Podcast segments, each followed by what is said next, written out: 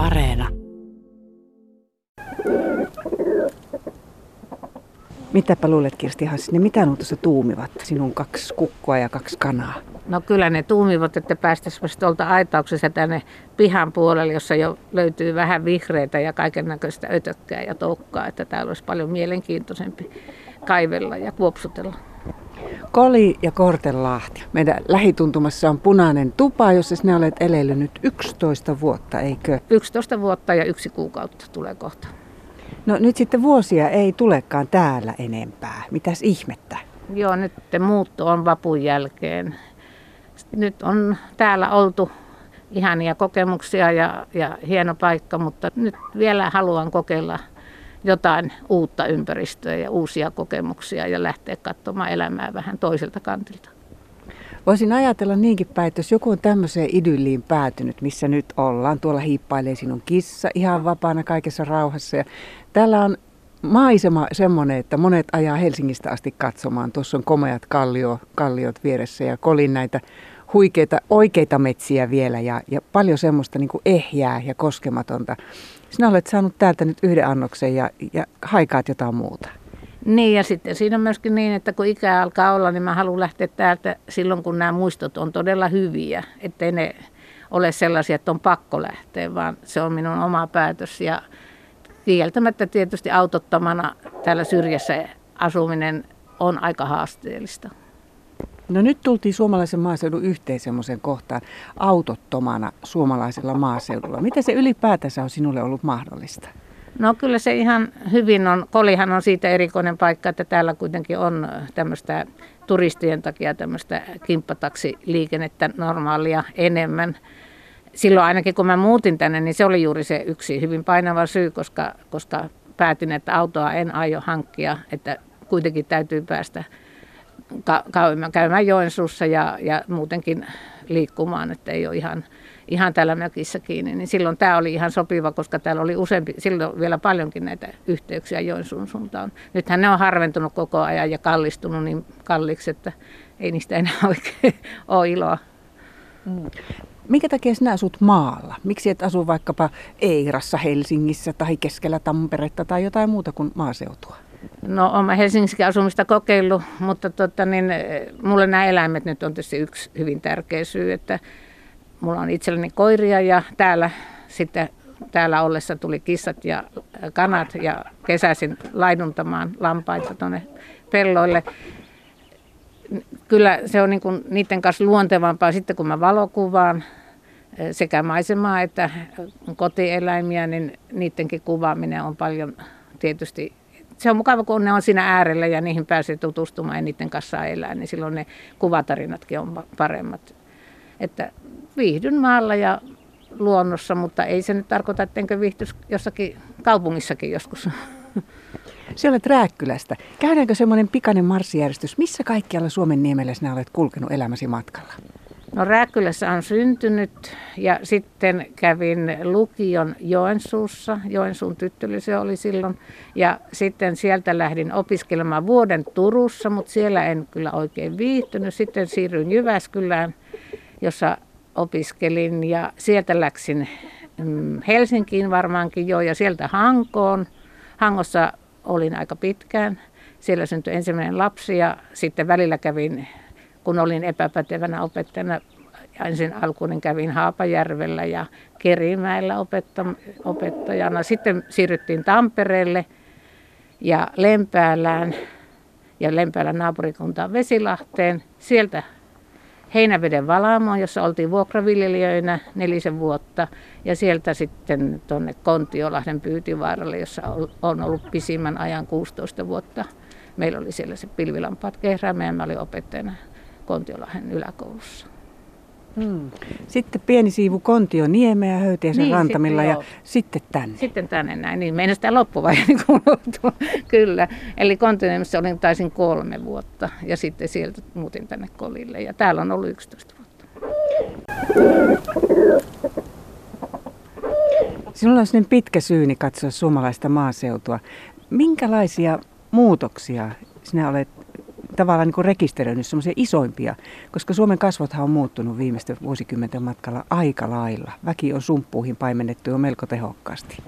No kyllähän se siis, kun ajatellaan sitä Rääkkylän kylää ja semmoista kyläyhteisöä siellä ja sitten, sitten ihan sitä maaseutua ja maanviljelystä ja kaikkea, niin se oli hyvin, hyvin niin kuin paikallaan pysyvää ja semmoista turvallista ja tuttuja. Siellä oli koulut ja paljon lapsia ja sitten pikkuhiljaa väki on vähentynyt ja sitten niin kuin koulut, koulut on tuota, niin hävinnyt. Eli se maaseutu on tullut enemmän sitten sillä tavalla, että siellä ehkä nyt sitten ihmiset enemmän viettää vapaa-aikaa ja sitten me maallemuuttajat ollaan vähän niin kuin tämmöisiä usein, usein jopa ajatellaan vähän kummajaisia, kun miten me tällä viihdytään ja kuinka sinä uskallat ja näin. Että, että tota, on, mutta kyllä maaseutu edelleenkin on hirmu tärkeä, että jos, ja nyt, nyt tällä hetkellä kun ajattelee, että monet ihmiset on todella kaipaa maaseudulle, koska täällä pystyy kuitenkin liikkumaan paljon vapaammin nyt erityisaikana, tämän korona-aikana. Ja, ja tuota, niin varmaan monet nyt miettii uudestaan sitä, että olisiko se mahdollista se maalla eläminen myöskin. Ja kyllähän se tietenkin on, mutta tiettyjä edellytyksiä sillä aina on. Tuossa sinun edessä on kirja, jossa lukee maalla, huutomerkki perässä ja sitten siellä on yksi kirjoitus sinunkin elämästä ja sinunkin ajatuksistasi. Eli maaseutua tuossa pohditaan aika monesta tulokulmasta. Se oli aika viehättävä ajatus tuon kirjan kansien välissä, että maaseutu on myös tietynlainen semmoinen niin kuin mielentila ja tietynlainen paikka tuolla mielessä, jos vaikka ei fyysisesti olisi edes kontaktia enää maaseutuun. Niin varmasti monelle se on semmoinen muisto joko omasta lapsuudesta tai vaikka vanhempien lapsuudesta ja sitten ollaan käyty mummilassa ja se on se luonto varmaan siellä ympärillä, joka siinä kaikkein tärkeintä on, että siellä kuitenkin se on lähellä. Ja tietysti sitten maalla usein on myöskin eläimiä ja paljon semmoisia kalastusta ja marjastusta ja muuta semmoisia kokemuksia, mitä ei kaupungissa voi ja tilaa ja rauhallisuutta. Millä mielellä sinä ajattelet tätä murrosta, minkä maaseutu Suomessakin on läpi käynyt tässä, sanotaan nyt 50 viimeisen vuoden matkalla, koska onhan ne tiettyjä aivan tä- tietoisia päätöksiä, ei mikään itsestään synny, vaan ne ovat poliittisia päätöksiä ja tämmöistä yhteiskunnan ohjattua kehitystä. On ohjattu tietoisesti näin päin, kun nyt on menty. Niin kyllä mun mielestä niin kuin kuitenkin maaseudulla pitäisi tietyt tämmöiset peruspalvelut säilyttää. Eli hyvin tärkeää olisi just tämmöiset, että pääsisi liikkumaan. Et ei, ei nyt ainut edellytys olisi se auto. Tietenkin sekin on ihan ymmärrettävä, että ma- maalla asuvilla ihmisillä on auto. Ja sitten, että olisi kauppapalvelut jollain tavalla järjestetty. Maalla on tietenkin näiden vakituisten asiakkaiden lisäksi paljon myös nyt vapaa-aikaa viettäviä. Ja nythän taas etätyö on suuressa kunniassa ja siihen on opittu. Luulen, että sitä nyt enemmän tämän poikkeusajankin jälkeen käytetään ja se varmaan lisää kiinnostusta maalle muuttoon, tai ainakin, että siellä osa-ajasta, osa vuodesta asutaan sitten maaseudulla. Sinun ratkaisuja ihmiset ovat kommentoineet pitkin vuosia ja aika moni taitaa haikailevan, että voiko miekin voisin, mutta sitten eivät kuitenkaan rohkene.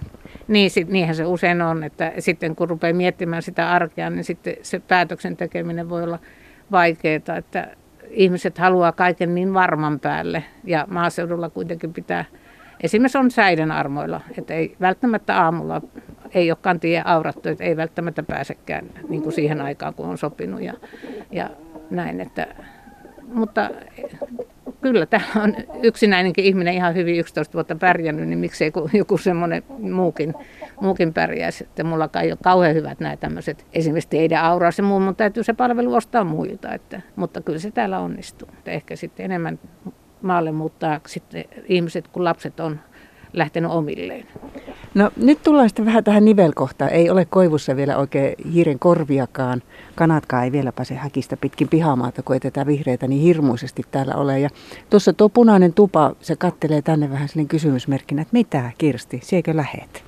Joo, pakkailen tänä aamunakin kerkisin pari laatikkoa pakata. Nyt tosiaan muutan pois ja Porin Reposaareen, jossa tyttären perhe asuu lähellä. Siellä on kaikki lapset sillä suunnalla Tampereella ja Jyväskylässä on yksi poika. Että se on jotenkin mielekästä nyt tässä vaiheessa muuttaa ja sitten on kyllä viehättynyt siihen. Se on erilainen paikka, mutta se on hyvin tämmöinen viehättävä, omaperäinen, omalaatuinen kaupunkimainen, mutta semmoinen puutalo, vanhoja puutaloja paljon siellä Reposaaressa. Odotan, odotan mielenkiinnolla sitä elämää siellä. Pikkunen keltainen karamelli odottaa. Joo, siellä on ihan tämmöisen tavallaan Reposaaren pääkadulla, mutta se on vain tämmöinen hiekkapäällysteinen, niin siellä on semmoinen pieni keltainen talo kirkkokadun varrella. Siellä on se yhteisöllisyys, jota mä nyt mielenkiinnolla seuraan, että siellä pienellä alalla on tuhat ihmistä, se on saari, eli se on kolme kilometriä pitkä ja noin kilometrin leveä, mutta siellä sitten kuitenkin on se meri ympärillä, että se luonto tulee sitten sitä kautta.